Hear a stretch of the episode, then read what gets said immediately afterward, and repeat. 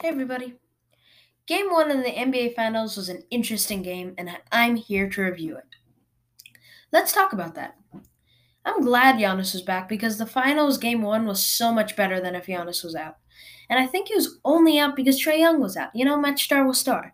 And Giannis still had a chance of getting injured and missing games in the conference finals and possibly the finals. So that would have been a dumb decision. But I'm glad he's back. So, my opinions. Milwaukee played fine for the most part. Just Phoenix was playing out of their minds. Like, it was shot after shot, make after make, score after score. One of the things that stood out to me was the Phoenix Suns went 96% from the line as a team, and Milwaukee went a stunning 55% from the line while they had more personal fouls. How does that happen when the team is full of shooters to surround Giannis? Every player except Giannis Antetokounmpo and Bobby Portis have a jump shot, or have a decent shot at least. Like, there's Khris Middleton, there's Brook Lopez. Why do you think Brook Lopez has a shot now?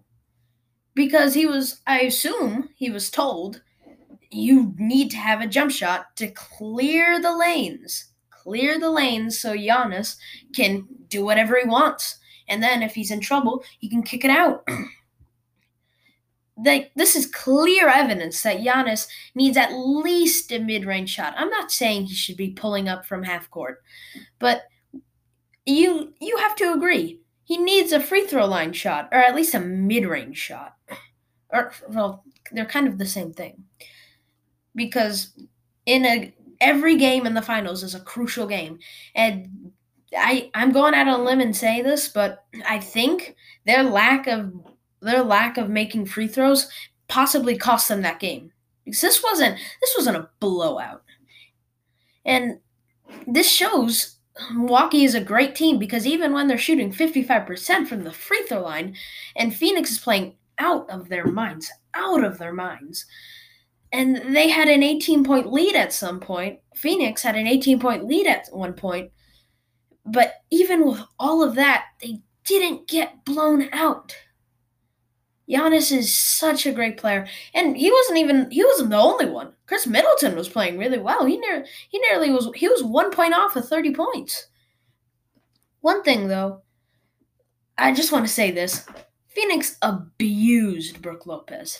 Every chance they got, they would switch a guard on to Lopez, and let me tell you, it did not go well. And when that wasn't working out, and Brook Lopez was playing good D on a guard, which sometimes he would. But when that didn't work, they would just give it to Aiden, and because they switched him on a smaller guard, and he would just go to work.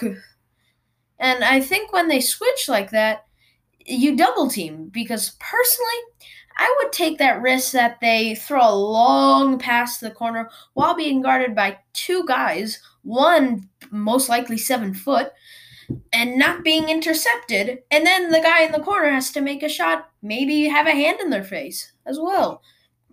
Or that's not the only thing you could do. You could try a zone or do a variety of things to keep the offense on their toes. Usually you want to keep the defense on their toes, but keep the offense on their toes as well. And don't let them see and or predict what's coming.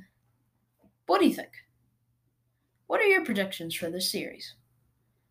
Bye-bye. This has been Nick Sports. Bye-bye.